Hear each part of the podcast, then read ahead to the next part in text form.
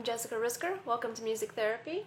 Music Therapy is a show where I use my experience as a musician here in Chicago and also a licensed clinical professional counselor to bring some more awareness about mental health issues, to talk to the music community, and kind of see how they're doing. Uh, I was inspired by you know everything that's been going on this year, um, and I'm really excited today. I've got Sarah Jane Quillen on. She'll be joining us in a minute. Um, let's see, this is the 40th uh, episode of music therapy, so that tells you how long uh, quarantine's been going on. Um, I figured out, well, I didn't figure out, Josh, my bandmate, figured out that after I have my guests join, uh, the sound on Instagram gets really compressed, and that's why my songs always sound so crappy. So I'm to try to play my song first before she joins um, to see how that feels, see how that works. I'm to play a new song and then I'll ask Sarah to come on. Okay, let me get ready. Hey Josh. Hey Sarah. Hey Rob. Hey everybody. Okay, so I'm gonna play. I'm gonna play a quick song. This is a new song, um, and uh, hopefully it'll sound better than it usually does. And then Sarah will come on, and we'll talk to her and see how she's been doing. So this song is called 4 a.m.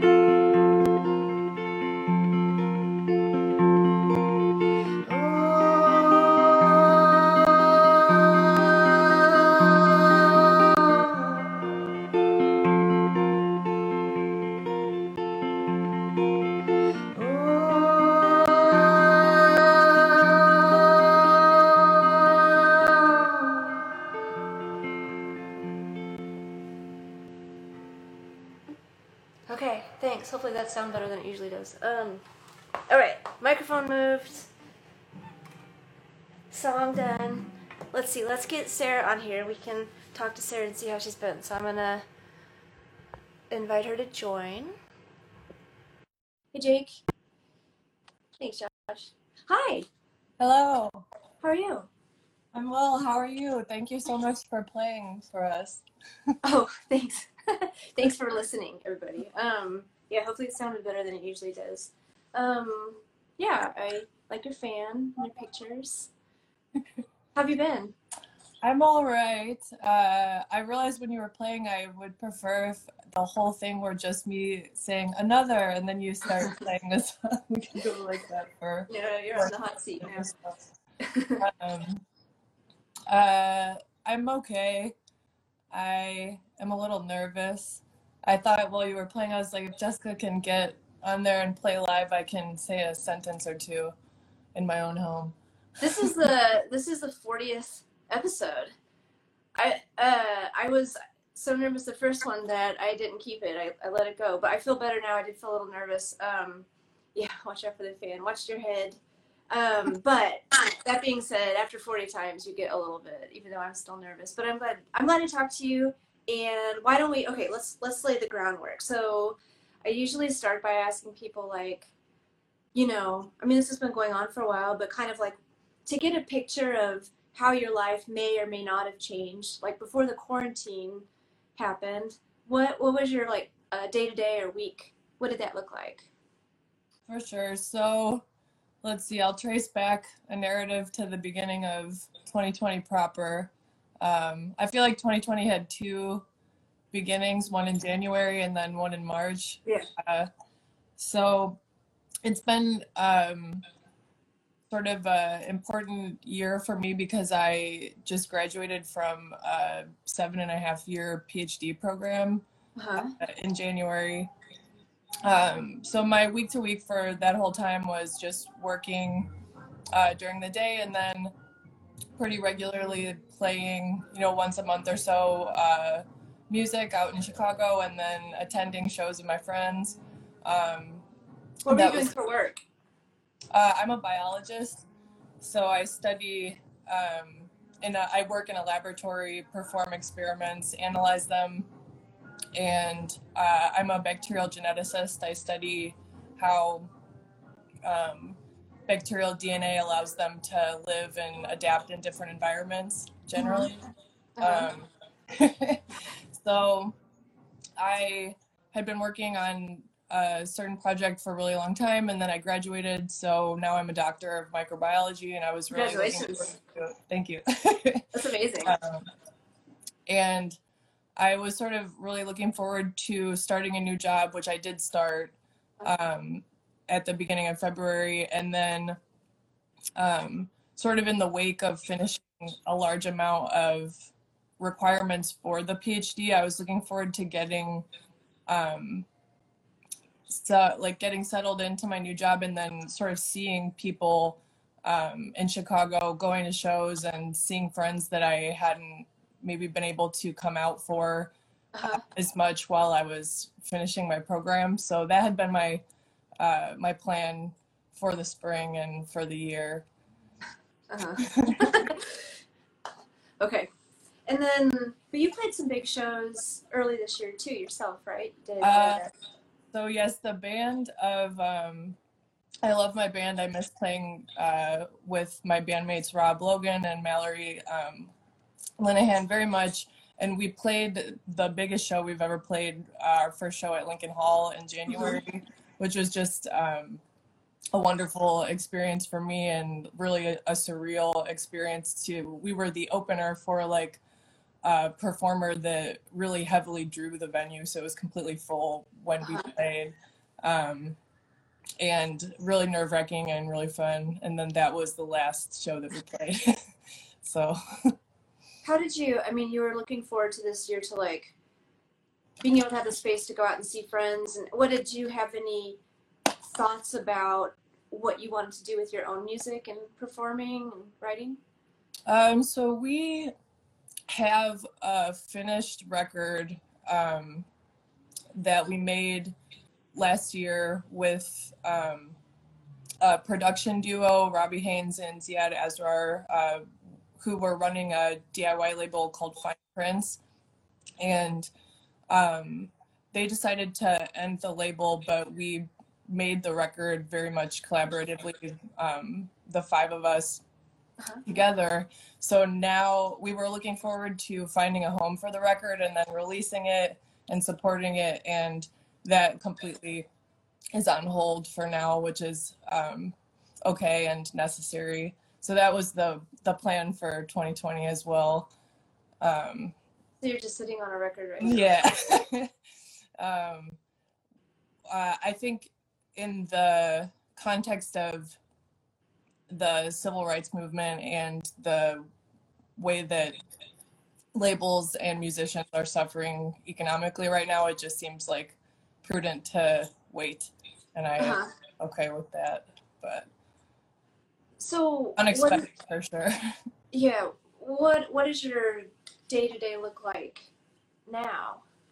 Um, so getting like getting back to my new job, I I'm very happy to have, very grateful to have, um, is also a biological research position, and um, I moved into a field that I'm very passionate about, um, studying some mechanisms for how the bacteria um, that occupy our um, gut intestinal tract may influence our behavior. So I've Uh-huh. been very interested in these questions for a long time, and then I just started a position um, where I could do some research that could potentially contribute um, to this field. I'm very excited about. So I started um, was getting used to the um, new system, new environment for about um, a month, and then stayed at home for two months um, because even the research laboratories closed if you weren't working directly on COVID. Uh-huh. Um, and then I started again in June. So I'm um, working every day in the laboratory, um, masked and socially distanced from my coworkers. And then I used to commute on the CTA, and now I'm a bicycle commuter. So that's how I've adapted to. Does it feel very different in the lab to take these uh, safety measures than what it usually feels like? Um, it's it's um it's entirely doable. Wearing uh wearing a mask all day for me was initially um something I had to get used to, but it's something I don't even think about now. Um, Mhm. So it's like something that you can adapt to. And I I initially um, felt like I almost totally couldn't bike with it on, um, but now Uh-huh. I all that also has to do with the weather cooling off slightly. What's your favorite kind of mask? um, I per Weir's provide my employer provides us with the um, blue layered surgical masks. Mhm. Um, so that's the only kind of mask I know, I guess. Um, Uh-huh. I have been gifted some nice cloth masks from other people, but I prefer the surgical ones. I'm I'm interested in you know I know I don't know anything about this besides the superficial that there there is like you said more of an interest these days in how like gut bacteria might like you said influence behavior and also mental health that that's something that people are talking a lot about um, and I don't know anything beyond that that's something people are exploring but what can you share a little bit more like what uh, Josh pointed out last time that, you know, he was pointing out like vocal tics when I say like a lot. So now every time I say like, I'm really self-conscious about it. Anyway, so, okay. Um, can you talk about some of the interest that you've had in, you know, how gut bacteria influences behavior? Certainly, yes. Um, so I love this stuff. I find it um, just really uh, like both both intuitive because most people say you know like the way that your your stomach and your gut feels like affects your mood. But also just biologically it seems like an entirely uh, new frontier to me. The way that i first started reading about it um, so the field itself is really maybe like 10 to 15 years old. Um, so it's very new, and the way that um, the bacteria may influence our behavior is largely unknown. Mhm. Uh, but some some initial research clues. Um, there's a woman uh, from Caltech, a researcher named Elaine Hsiao, and she did a study, which was the first study I ever read um, about this topic, where um, her group had a mouse model of autism. Um, which is not mice don't actually um, have autism. It's a um, it's a model system where the mice exhibit certain behaviors. Um, they uh, can't tolerate certain free noise frequencies. They um, stick to the outside of um, their research environment instead of like walking through the middle of say like a space and Mhm. they repetitively bury like marbles in the sand so just things like this Mhm. and her group showed that um, by doing a transplant of a certain gut bacterium um, from one type of mice, uh, healthy quote unquote mouse, to these mice that exhibited um, these behaviors, that the bacteria itself was able to um, influence these behaviors and like make them more like the healthy mice. And then they traced the actual chemicals that were responsible for this. Mhm. Um, so that was the first uh, study that I saw. It really blew my mind, and I've been following the field ever since. Um, there are correlations between people who have when they they'll they'll sample um, the components of the microbiome from different groups of people and just see like what types of bacterial species are present Mhm. and um, there are correlations between people with major depression and um, a lack of GABA, a neurotransmitter producing bacteria in that cohort of people. So Mhm. that's sort of the, those are a few examples um, of the like actual research findings that they have now. And now the major questions are, you know, how are the bacteria contributing on a molecular level?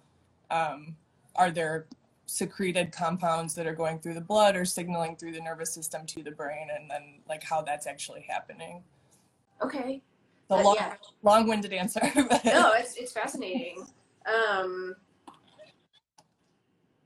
what's the is the starting point considered the bacteria themselves, or is it would mood have any impact on bacteria? so i believe it's both it, it, which is usually the case like in um, a bacterial host interaction that one can influence the other and vice versa it's also um, increasingly appreciated that the um, human immune system as well as hormone signaling and the microbiota have a complex interplay.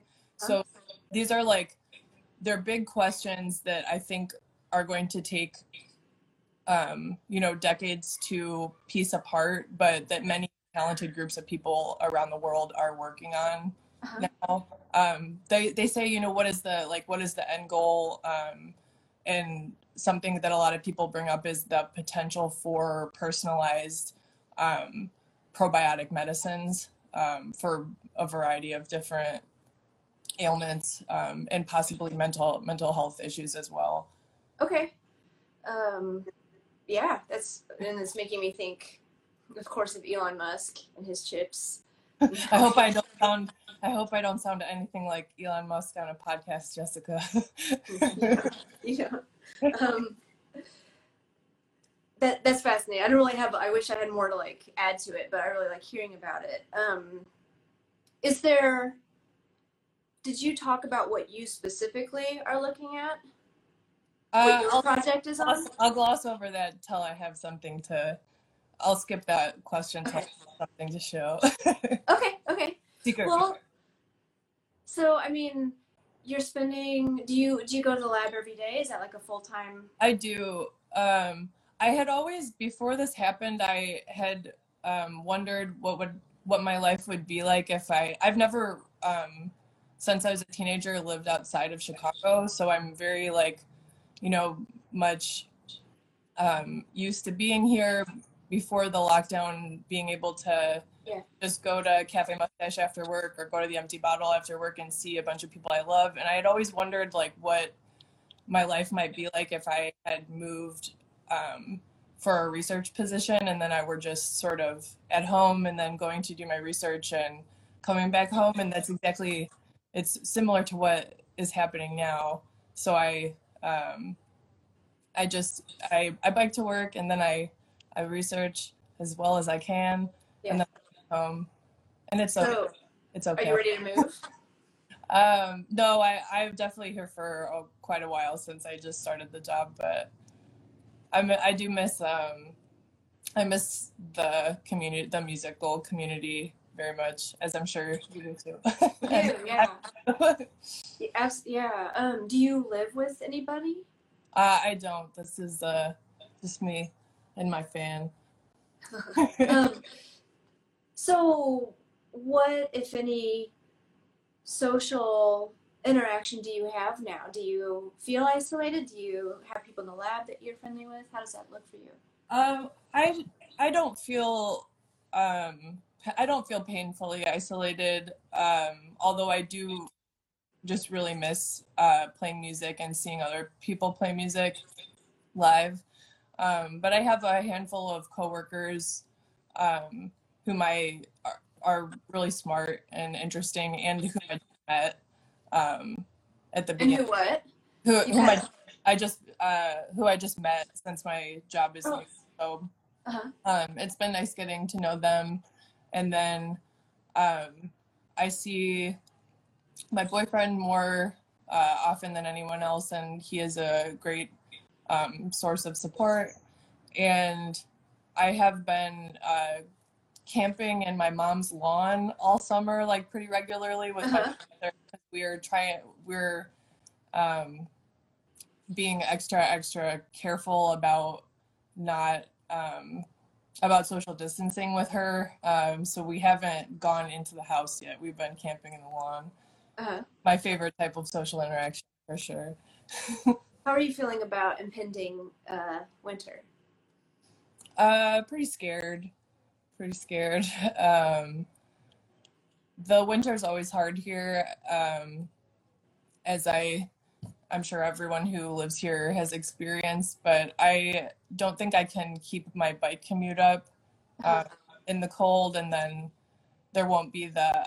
Well, maybe we'll see. We can all bundle up, but I don't know if there will be the same casual option of like going on a walk around the block with your friend, both your masks on, Right. winter.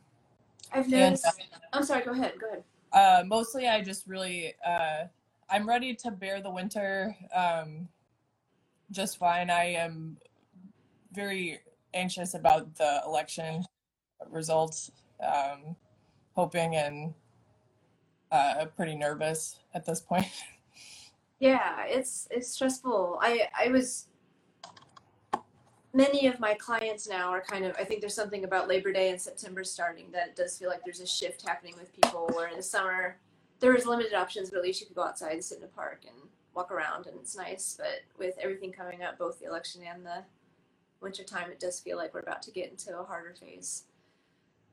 Um I'm interested in your, you know, those are two, you know, these would you say these are sort of two main areas of your life? Maybe you have more, but music and also your work. Yeah, um, those are the two things that I um, am just very happy to do and grateful to be able to keep doing. Um, they're both uh, sort of endless.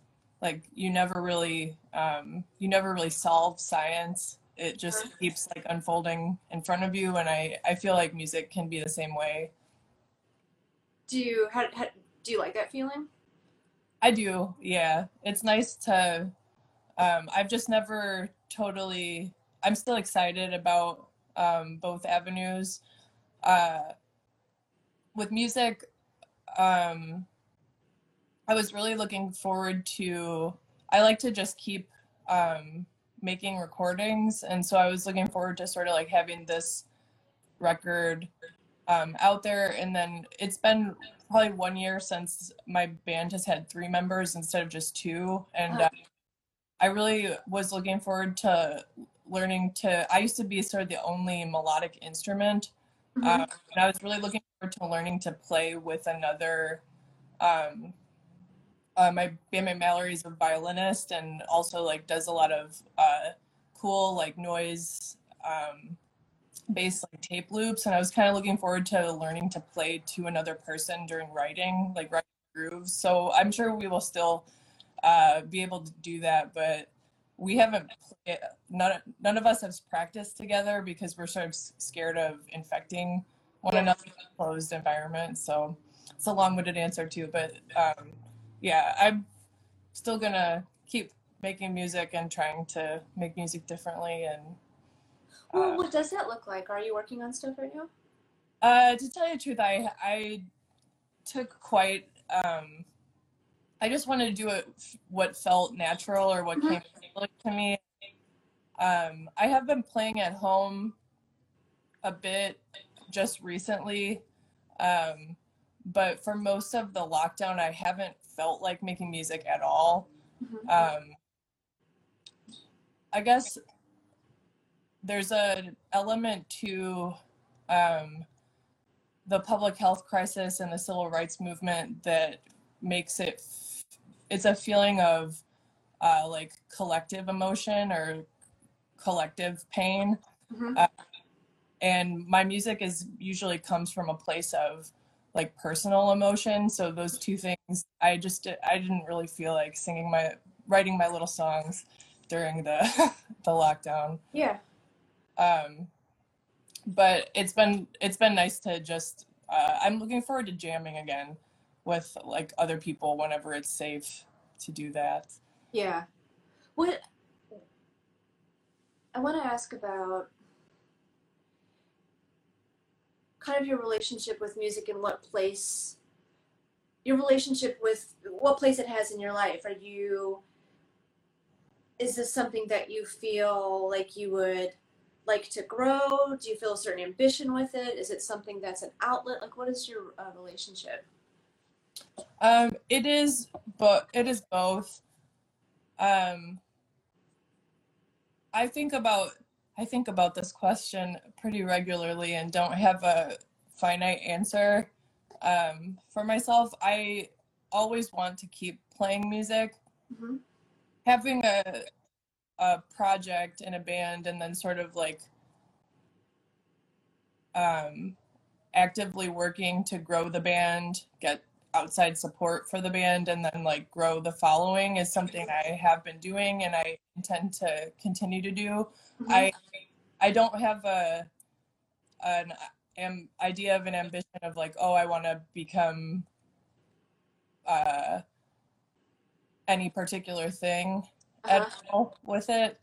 Um, but I do just want to keep keep playing, and I think I might I might just be sort of naturally, um, and I'm like mildly naturally ambitious with Mhm. anything, so I just sort of let it keep rolling the way it has um, has been. I'd like to keep making records for the Uh-huh. foreseeable future, and then stay with my bandmates whom I really appreciate, and then just be able to to play and be peers with people like you and people like my friends. So It's been really interesting to have these conversations with people and, and kind of talk about you know, the relationship with music in terms of career, all you know, creative outlet, kind of where things stand, and hear hear how they think about that. When I listen to you kind of talk, I wonder if if we're considering like music and your you know your scientific biologist side do you feel like you're the biologist in you had a more concrete landing point? Like i want to work in a lab. This is what i'm aiming for whereas music is more i want to keep doing it but it's more fuzzy. I I would say there's definitely more of an um, a direct trajectory of where um, scientific training will lead, Yeah. and I have followed um, I've followed the academic path that academic scientists take, and I'm still on that path. mm-hmm. Um, although there is a point when being a scientist can take different contexts. Um, and music is definitely a lot fuzzier. I think Chicago, um, I've been influenced by the community and seeing um, the great things other people have done, and then like seeing how I can build my own project for myself. And that's been um, very inspiring to me. And then just seeing artistically like what people have made, and then, you know, uh-huh.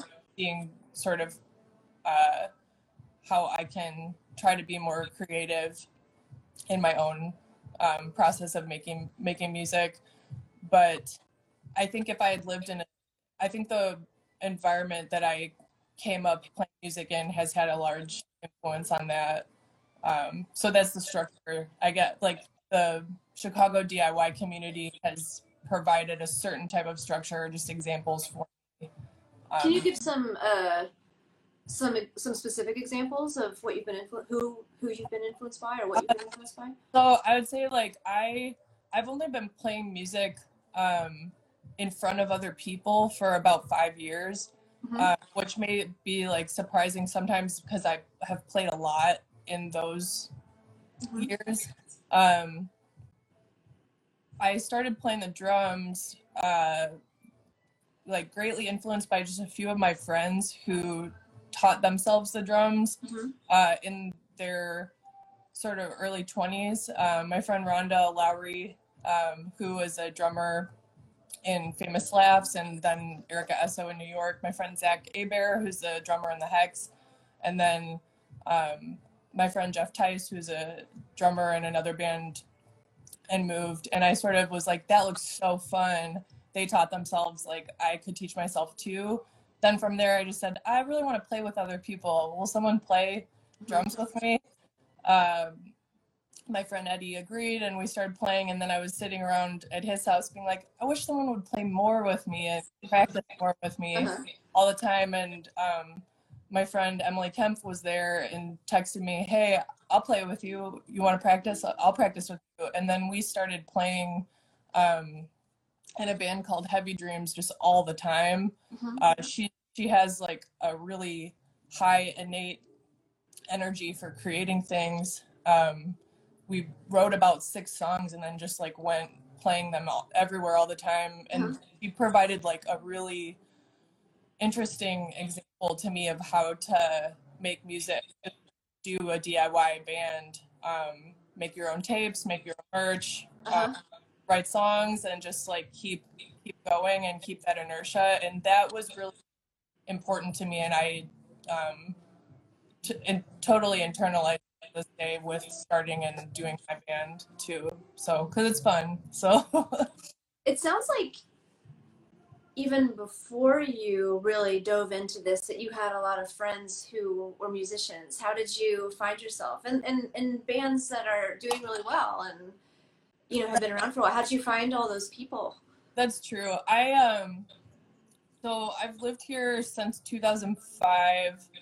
Um but I have been a sort of an avid showgoer since I was a really young teenager. Mm-hmm. Um, I grew up in the rural Midwest, and we would drive long distances to go to shows, and that was sort of just like the fun way to spend your time. And I am often um, surprised that in my early 30s I still feel that way. Like I would get excited to go to shows. Um, I would say I met a very large percentage of my friends uh, in my mid 20s going to um, situations in Logan mm-hmm. Square. Um, that was uh, probably right before I started grad school.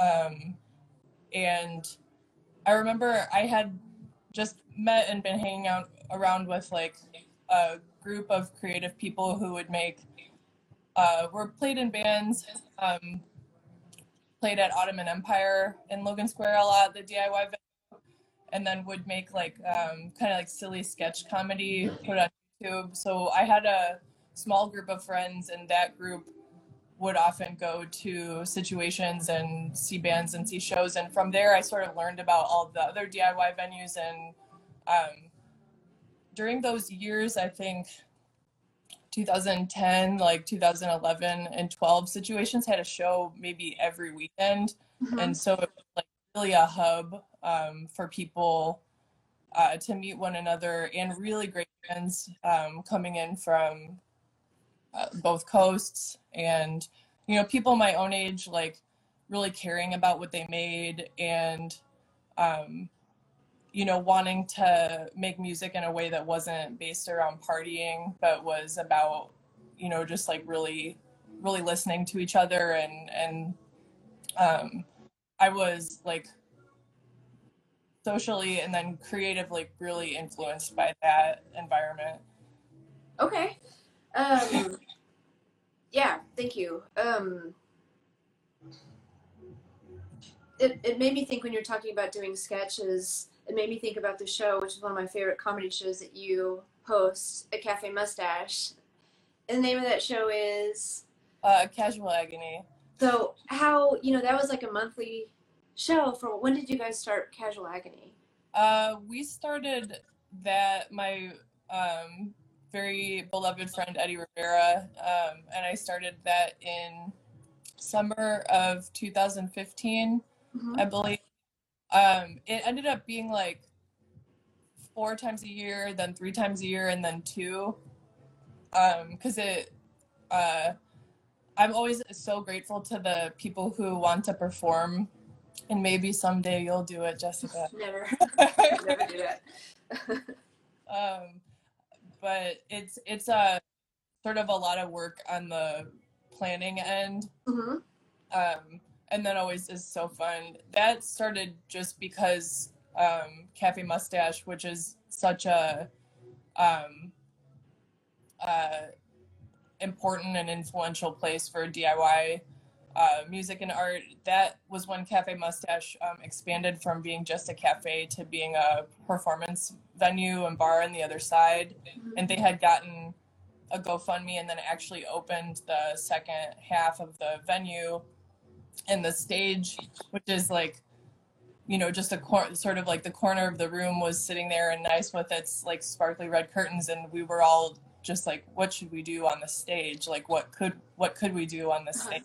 That was when the the idea came up. So. Can you can you share for anybody who hasn't been there or other listeners, you know, what the spirit of the show is? Uh, sure. So, um, Casual Agony is a comedy night uh, specifically uh, for short, um, like three minute, approximately stand up comedy or just performative comedy, uh, specifically from people who have never never done stand up comedy before. Uh-huh. The vast majority of performers are um, like mainly musicians or mainly visual artists. Um, so it's always interesting to see when someone focuses their creativity into the medium of stand-up comedy there's something about trying to do stand-up that makes people feel just like really nervous and really awful. So including myself like who had never done it i had never done it before we started the show. And then i always eddie and i would always open the with an opening monologue um, and now Tim Mikowski has been doing it with me. I'm very grateful to have him as a co-host. Um, it was supposed to be Ju- July 24th was going to be the uh, summer casual agony this year. I mean, you're that's I I had a new pre- appreciation for you because you're very funny. I, I, mean, I really saw that casual agony. How did you? Thank I guess I'm wondering. I mean, that's a whole other branch is comedy. How did you come to have that idea? Of doing the show? Yeah. I think that it would be a comedy. You know, I mean, how did you? I started. I think it started with Eddie and I just saying, "What if we tried to get it?" And then um, being like, "Oh no," you know that the thought of that sounds so bad. Um, and then just make that the entire um, point of the show. I remember the first one um, the first one we did, he said, "Oh, we should do this at the opening of Happy Mustache's venue side," and then we went to the um, we went to the Bucktown public pool the next day and like Uh-huh. like wrote down the list on a piece of scratch paper of people we wanted to ask Mhm. do it and we thought there would only be one we were like this can only possibly happen one time um and then it like unexpectedly sold out the the you know small like small uh but substantial venue and then it's it's just never stopped happening um, yeah, it's. I mean, even for asking people to do short stuff, people do elaborate stuff up there. I think like something I always want to, you know, there because there's an entire creative comedy, really strong creative comedy community in Chicago, and I I always just kind of, um, I think I'm like, well, musicians are really funny because everyone just stands around at shows riffing with each other. Yeah. like and being funny. Well, you know, let's let's show everyone, but but never do you know? But they never like perform this way. Well, let's see what happens if they do. And I think I think there's so many secret jokesters around the community that that's why it's had this long uh, run. I, I I love that. I mean, I love. I probably maybe I shouldn't say this, but I probably love watching live comedy more than I love watching live music. Um, I feel like the comedy spirit, whether it's improv or stand-up comedy in Chicago, blending with the Chicago music scene. The first band that always comes to my mind is Richard Album, where he'll, you know, Shelby will just do this skit, and I love the music and I love the skits, and it's always really funny, and it's just like this really great. I don't know if this happens in other places or cities, but I do think it's something that Chicago has a special blend of. Is this comedy scene, which hopefully will survive. Um, it's a whole other interview, I guess. But um, but I really I love the show. I've always uh, yeah I miss that show a lot. I think it's so great. It's always been so packed when I've gone, and I've loved watching you in the show. And um, yeah, just wanted to talk about that a little bit. Um, as far as kind of circling back to you know mental health and how people are coping are there things are there let me put the question out there and then i'll let you talk. Are there particular things that have been a struggle for you? Are there ways that you have found things that you do or things that have helped you you know when you haven't been able to get out and are living by yourself? And what does this look like for you? Um, let's see. So, I would say one thing I've noticed that I found um, like pretty interesting, and I think has um, hopefully will serve to make me a more like empathetic friend or empathetic um, like contributor to social situations is I have always been a pretty naturally extroverted person um, ever since I was very young, which is um, I really appreciate, and I have a lot of close friends who experience social anxiety in big groups, um, or going to like an event like the one that I host, or just you know going to shows in general. And I um, luckily have not like had to struggle with that hurdle Mhm.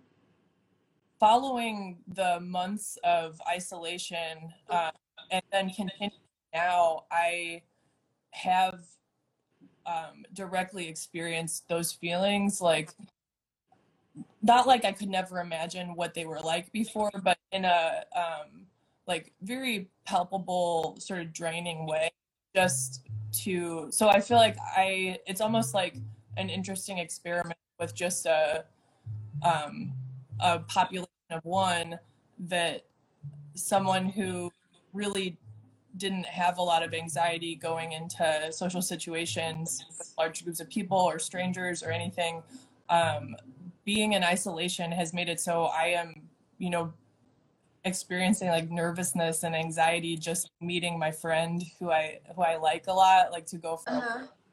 you know it's sort of like uh, i think an interesting testament to how isolation can um, like contribute to those feelings in people um, and i feel like i understand that better than i ever did before um, I I'm I'm like coping okay. I'm very grateful to have a job um, and not be struggling in a lot of of other ways. I feel like a lot of daily anxiety and just like sadness for groups of disenfranchised people in the wake of the public health crisis, but then also um, the civil rights movement um, that's happening now. So th- those type of feelings and that anxiety, I almost don't. I try. I'm trying not to. I I follow the news like pretty closely every day. Those like those feelings of fear or anxiety seem actually very true and like very necessary to be aware of. Mhm. I feel pretty like nervous of, about the direction that is going. Yeah. Um, so I'm just like sort of like staying staying in and keeping my routine. Um, uh, I don't know if I have any other particular coping mechanisms. When you when you find yourself meeting up with a friend and you feel anxious, how when you see them and when you spend some time with them, does it change? Yeah, usually my and I I am also lucky to have um, kind, non-judgmental friends. So usually I tell them, and then Uh-huh. kind of like breaks it, um, or it just like breaks immediately after I actually do the thing. I find that the bulk of the anxiety is on the um, the anticipation Yeah. portion of the interaction, um, and just kind of like you know things that are unlikely but then seem worrisome to me at the time like what are we going to talk about what if i'm really tired like just Uh-huh. that of thing it's i have some clients who are very extroverted and i think they're experiencing the difficulty of this maybe not in the way that you described people i'm thinking about in that you know they've become more anxious but that they're feeling a lot of depression because they can't get out and do these things. And so sort of the solution that they crave is kind of impossible to do because you can't just go out and see a bunch of people all the time. But it's interesting that you're saying that you know, just by kind of almost practicing being alone a little bit more that I mean, how did how is it feeling to you to be alone? Are you getting used to that? Are you did you spend a lot of time with other people before all of this? yeah i think i had a um the phd work in general is somewhat isolating Huh. uh, there's a large um you have to put a lot of time into the work and then i i put a lot of solo time into um, writing my thesis. And so i definitely was the um the physical like isol and social isol- isolation doesn't feel entirely um it's not it's not like from it's not like a binary switch from oh i was seeing a lot of people time. Yeah. um but i think that that sort of prepared me. I do uh just miss like outdoor shows and i like to um organize and curate like small things sometimes so i, I miss the ability to do do those things this summer Yeah. Um, is there, let's see. I know we kind of touched on, we had talked about, you know, beforehand talking about the DIY scene. I guess I just wanted, before we wrap up, check in and see if there's anything else that you wanted to, to touch in on or, or share with anybody. Um, I guess I just I really miss everyone. I love seeing what you're making and listening to your music. Uh, let me know what you're up to. Uh, anyone can feel free to say hello and contact me anytime. It was so good to talk to you. I wish that I I really want to um, interview you and like flip the. I could ask you all about your life too. Um, well, thank you very much for being on, and it is really nice to talk to you. Thank you, Jessica. It was so nice to talk to you. I love I love the idea of this podcast, and please keep doing it. Okay, thank you. Okay, well, Sarah, Sarah Jane Culinary. Oh, Sarah, uh, Desert Liminal. Where can people go? Like support it and listen to your music if they want to hear what you're doing. Uh, desertliminal.bandcamp.com. Okay, got it. Thank you very much. Thank you guys so much for watching. I'm going to let's see. How do I? I don't know how to X you. Hold on. This is new. They changed something. Um, I'm just going to end it here because I don't want to lose the thing. So thank you guys for watching. I'll be back next Saturday. And, uh, oh, there she goes. She figured it out for me. That's good. Um, yeah, thank you guys for sticking around. It'll be up on my IG uh, TV and also on Spotify, iTunes, and YouTube. I'm going to put it on all those places. It's a podcast. Thanks for listening. Thanks for watching and, and coming. I hope you guys are doing well. I miss you all as well. And please feel free to message and reach out. I'm a little bit of a shyer person, so I probably don't reach out as much as as I want to talk to you. So um, hope you guys are doing well, and uh, see you next Saturday.